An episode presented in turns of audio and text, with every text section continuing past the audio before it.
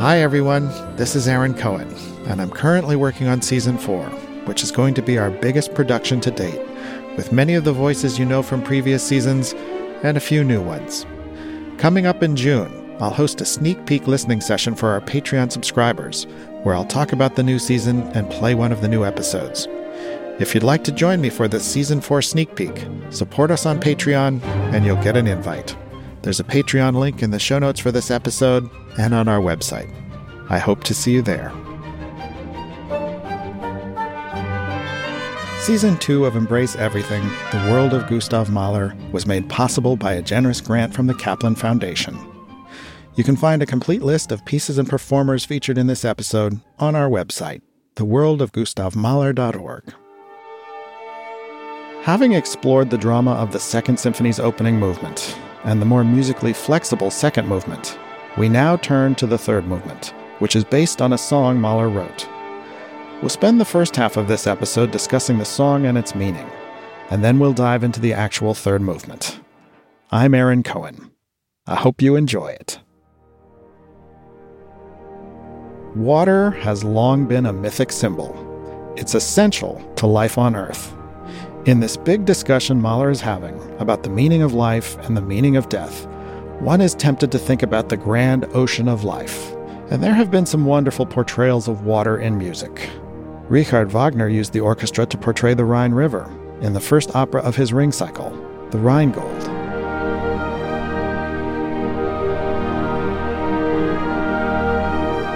Another composer who vividly portrayed water in music is Richard Strauss. In his Alpine Symphony, he musically depicted a hike up a mountain, including a waterfall along the way.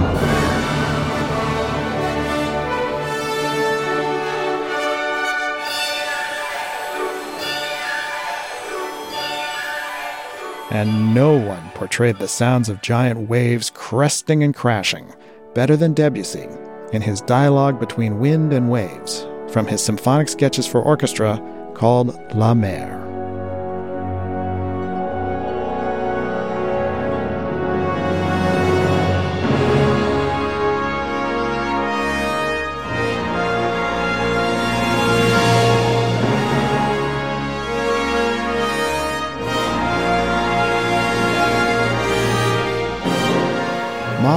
Took a different approach.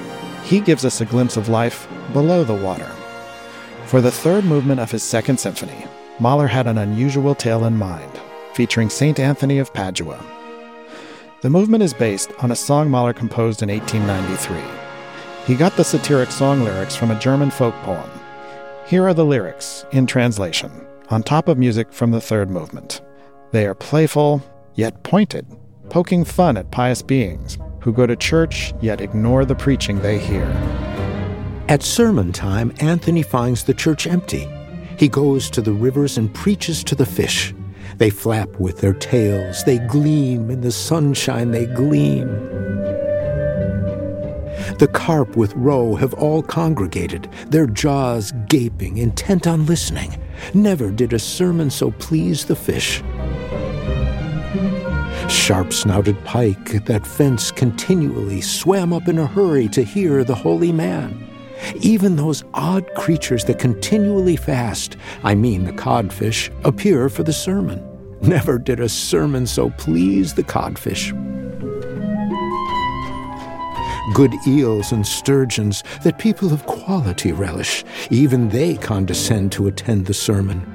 Crayfish, too, and turtles, usually slow boats, climb hurriedly from the depths to hear this voice.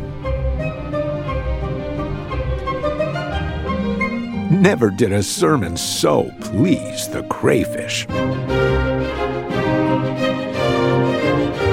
Fish big and fish small, of quality and common, they raise their heads like rational creatures. At God's command, they listen to the sermon.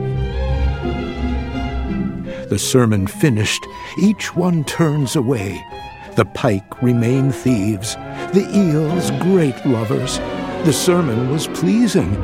They all stay the same. The crabs go backwards, the codfish stay fat, the carp gorge a lot, the sermon's forgotten. The sermon was pleasing. They all stay the same. For a deeper dive into these lyrics, here's music professor Marilyn McCoy of Columbia University okay, you know, who are, you know, all of these people, um, or, you know, fish, shall we say, uh, who are imperfect in pretty much every way, who are greedy and fat and sleep around with other fish. Uh, you know, these are, are, are critters that can be improved, but nothing sinks in and they just stay the same. An allegorical tale portraying a discussion about religion where the message is ignored. But I think what, what fascinated Mahler was just the picture of all these these different critters hastening to listen to this thing. I swear, while I was composing, I really kept imagining that I saw them sticking their stiff, immovable necks out from the water and gazing up at St. Anthony with their stupid faces. I had to laugh out loud. But Mahler does acknowledge the larger message of the text. They like the sermon, but remain unchanged. Not one of them is one iota the wiser for it, even though the saint has performed for them but only a few people will understand my satire on humankind. Within our group of fish, we have all different kinds of fish big and little, noble and common, a humorous text, but also a mirror of society. They're sophisticated comic texts. Not anybody is going to stroll up and pick this particular poem to set to music. In the summer of 1893, Mahler composed a song from this text the song that would form the basis of the third movement of his Second Symphony.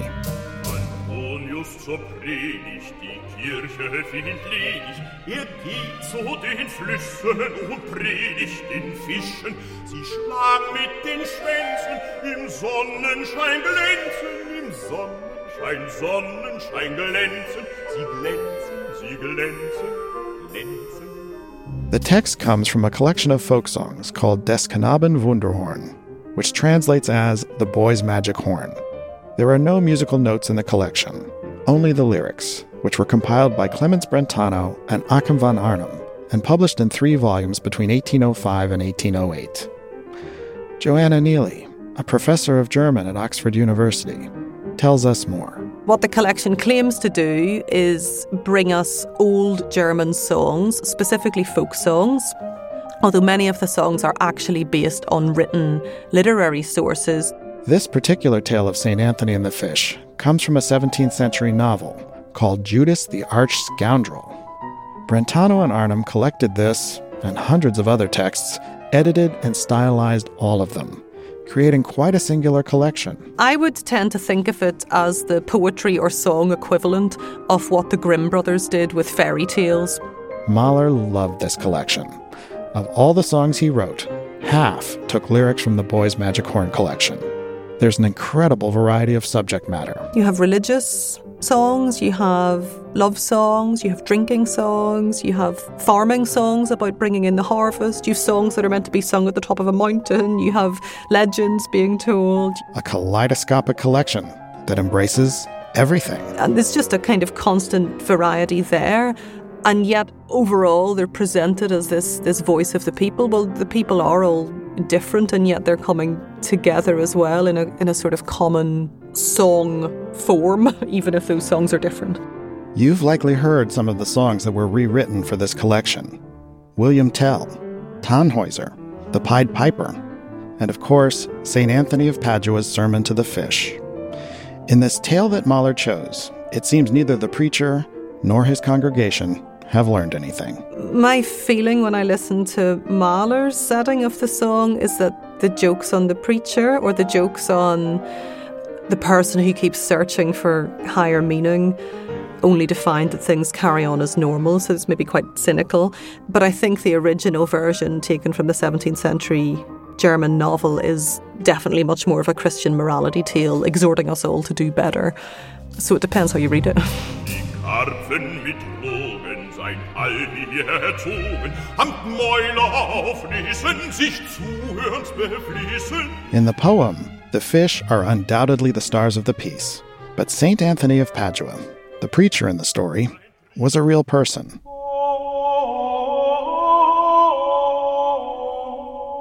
Marilyn McCoy. Mahler really knew his saints. He really did. And so when the Wunderhorn songs talk about saints, he knew what they were talking about. St. Anthony lived from 1195 to 1231. He was originally from Lisbon, but ended up in Padua. A Catholic priest and Franciscan friar, immediately celebrated after his death. The Renaissance composer Guillaume de Dufay wrote a mass for St. Anthony.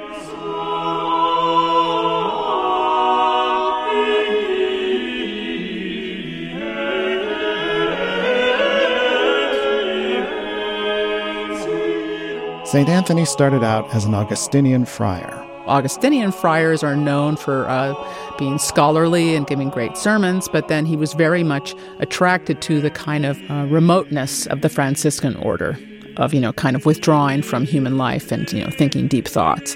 In the middle of this poem from Des Knaben Wunderhorn, which parodies hopeless humankind as a group of fish, we have a serious thinker. Saint Anthony is the patron saint of lost things. But he's also this the saint of lost people, lost spiritual goods. Siegfried Lipiner, one of Mahler's closest friends, pointed out how spiritual texts deteriorate, especially when the texts are taken as historical fact instead of metaphorical teachings. How does it lessen the ideas of the Sermon on the Mount if it is shown that the fourth gospel is not by John, but is a later partisan script? What are Luke, Mark, and Matthew to us? As long as a religion places value in the historical truth of its canonical scripture, it is ineffective and void. Perhaps one reason St. Anthony has been remembered across many centuries is because his speeches often include allegory and symbolic explanation of Scripture. Marilyn McCoy. That's what we have happening in this song, big time, but not in a scriptural sense. Kein Predigt in Fischen so fallen. I asked composer and conductor Matt Aucoin about how a composer works with a text. I like to think of it as the, the firewood and the fire. You know, the, the text is the, the firewood and the music kind of sets it aflame. Mahler agreed. You can express so much more in the music than the words directly say. The text is actually a mere indication of the deeper significance to be extracted from it, of hidden treasure within. I think it's music's job to transform whatever it touches, to transform and transfigure. Uh, this can be in, in the, the literal sense of changing the rhythms and creating a new world, or, you know, as in Mahler, transformation can itself be the, be the subject. The philosopher Friedrich Nietzsche pointed to folk songs as texts that are especially ripe for musical transformation, and said the boy's magic horn in particular provided image sparks for the composer. Certainly, a great Catholic saint preaching to an army of sea creatures is quite an image. But I think he's getting at something fundamental about folk songs and, and folk music that repetition is really essential. Um, and it's based on verses. There's a sense of recurrence and, and cycles. I think there's something profound in that, that folk songs uh, are connected to the seasons, the patterns of, of things that all human beings are a part of. I think that's something that you can feel in any kind of strophic song that is a, a song with verses, that there's something so simple but so true about the song going in circles and coming back again and again. Mahler wrote the song on July 8, 1893. The next day, he started working on the third movement of his symphony, using the same melodic material, and finished it eight days later. So the song and the third movement of the symphony were very much linked in the compositional process. How did that happen? Mahler said this It's a strange process. Without knowing at first where it's leading, you find yourself pushed further and further beyond the bounds of the original form, whose potentialities lay hidden within it like the plant within the seed. Hechte bleiben Diebe, die alle viel lieben, die Predigt hat fallen, sie bleiben wie allen, die Krebs gehen zurück, die Stockfisch bleibt dicke, die Karpen viel fressen, die Predigt vergessen, vergessen. Die Predigt hat fallen, sie bleiben wie allen, die Predigt hat fallen, hat fallen.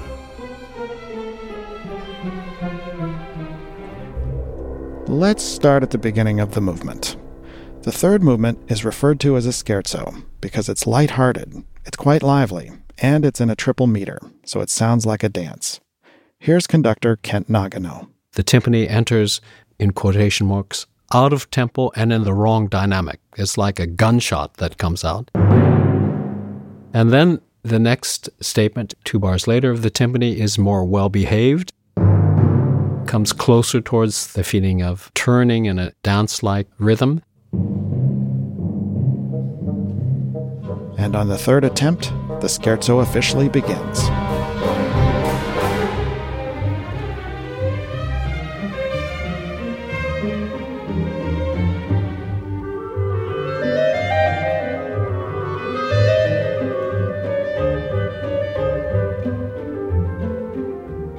There's no singing in this movement. Mahler created an instrumental version of the song for the symphony, but there are some key differences. Marilyn McCoy. In the symphony, of course, Mahler makes the orchestra much larger. So there's much more color to deal with. He enlarges the percussion section, he puts more instruments in. And one instrument that he added very late, and a very important one, is the E flat clarinet.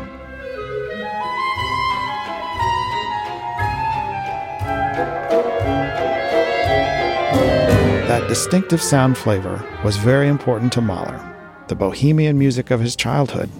Mahler said this The underlying national element there can be heard in its most crude and basic form in the tootling of the Bohemian pipers.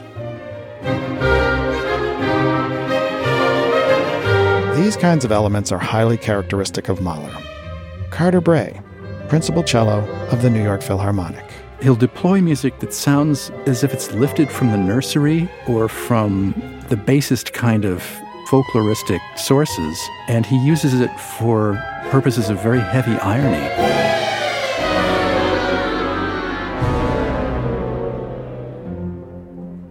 Conductor Kent Nagano says Mahler is using irony to get at something bigger. Irony is more than simply being funny or amusing. Yes, there are amusing elements of irony, but there's actually much more than that. There's an exposition of a certain truth. Irony is a very, very complex way of sharing an idea where we can laugh at ourselves. There's irony on many levels here. The preacher who preaches in earnest, but it doesn't matter. The congregation that wants to improve, but ignores the wisdom being imparted. The composer who writes a symphony about the big ideas of life and death, and in the middle of it puts a movement suggesting the audience won't understand anything being said. And through it all, the music still gives us the feeling of fish. Kent Nagano. It is constantly interrupted with little twitches or spasms, the same way as when you watch a fish swimming.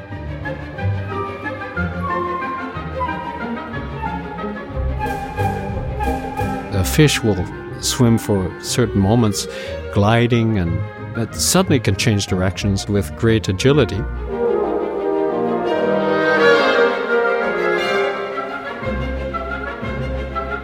As in the second movement, we have trio sections, which provide contrasting music.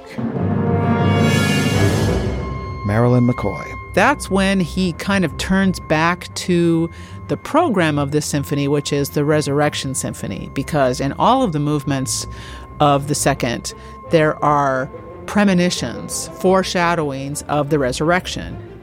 One big quality of those sections are interruptions that come out of nowhere.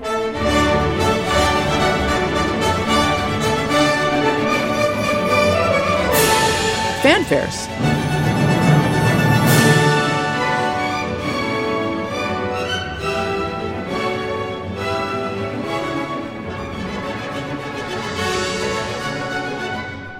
Cellist Carter Brey. He's taking pleasure in his ability to deploy incredibly huge symphonic forces for shock effect.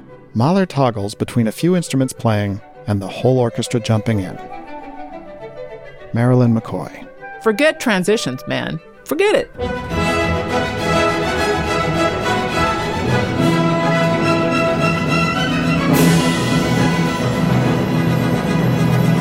sooner or later you're going to end up in a heavenly place.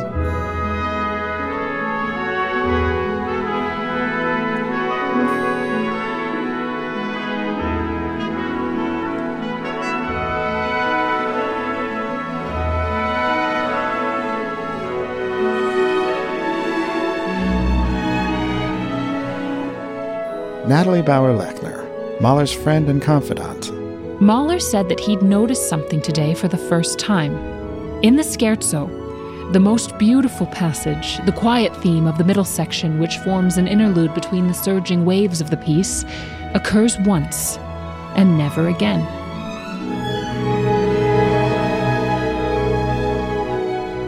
Such a beautiful passage. Why only once?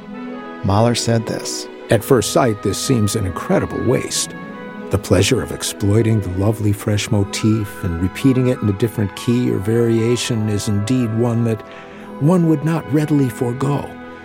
But that would have gone against the essence of this passage, which, like the aloe, should blossom but once. Life dances on.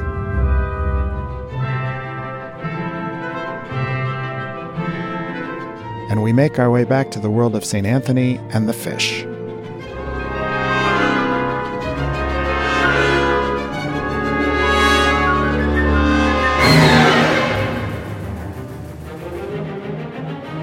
Marilyn McCoy. You're hearing material that you've heard before, but it's been reorchestrated, shortened, condensed. Mahler said the music expresses frustration with all the activities in life that seem so meaningless. When you finally wake up from this melancholy dream and again have to face this confused life, then this endlessly moving, never resting, never to be understood hustle and bustle of life may seem dreadful to you. And Mahler offered a different image to help understand what the music was getting at.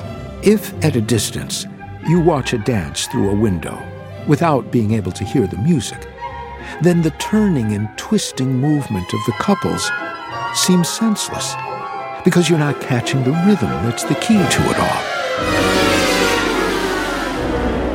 Marilyn McCoy. Mahler plays off of the, the sort of semi negative connotations of the song, but expands them into this kind of resurrection, day of judgment territory. The music will have the same character we've heard in previous movements. And sometimes it's a very heavenly, exalted character. Other times it's a very threatening, day of judgment kind of character. And we get both of those in this scherzo.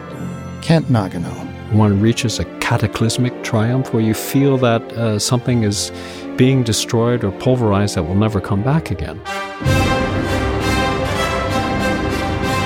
Hero of the symphony has lost his footing completely. His world and life become a wild nightmare. Revulsion against all being grabs him with an iron fist, driving him to cry out in despair.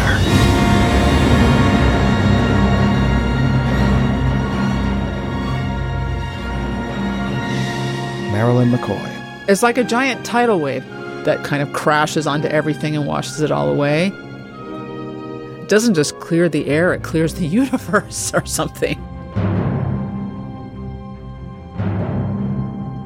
The glowing light of eternity peeks through.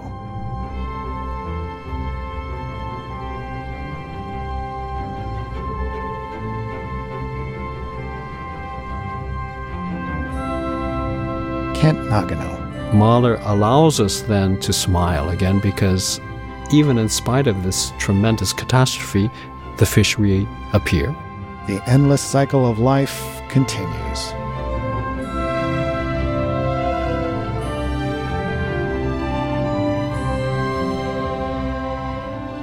After this plateau, the music has trouble restarting, and not everyone in the orchestra is on the same page.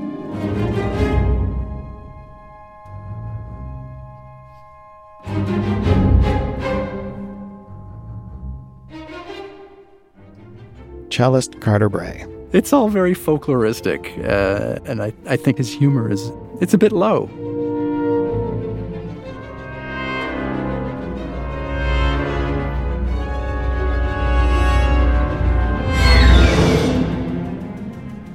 The scherzo closes with one brief but final return to the world of St. Anthony and the Fish. Mahler was quite pleased with the movement. He said this in the summer of 1893.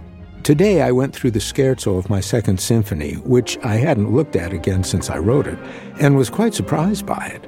What a remarkable, awesomely great piece. I had not thought so while composing it. Kent Nagano. There are many, many ways that we as humans deal with physical and emotional hardship. And one of them is through irony.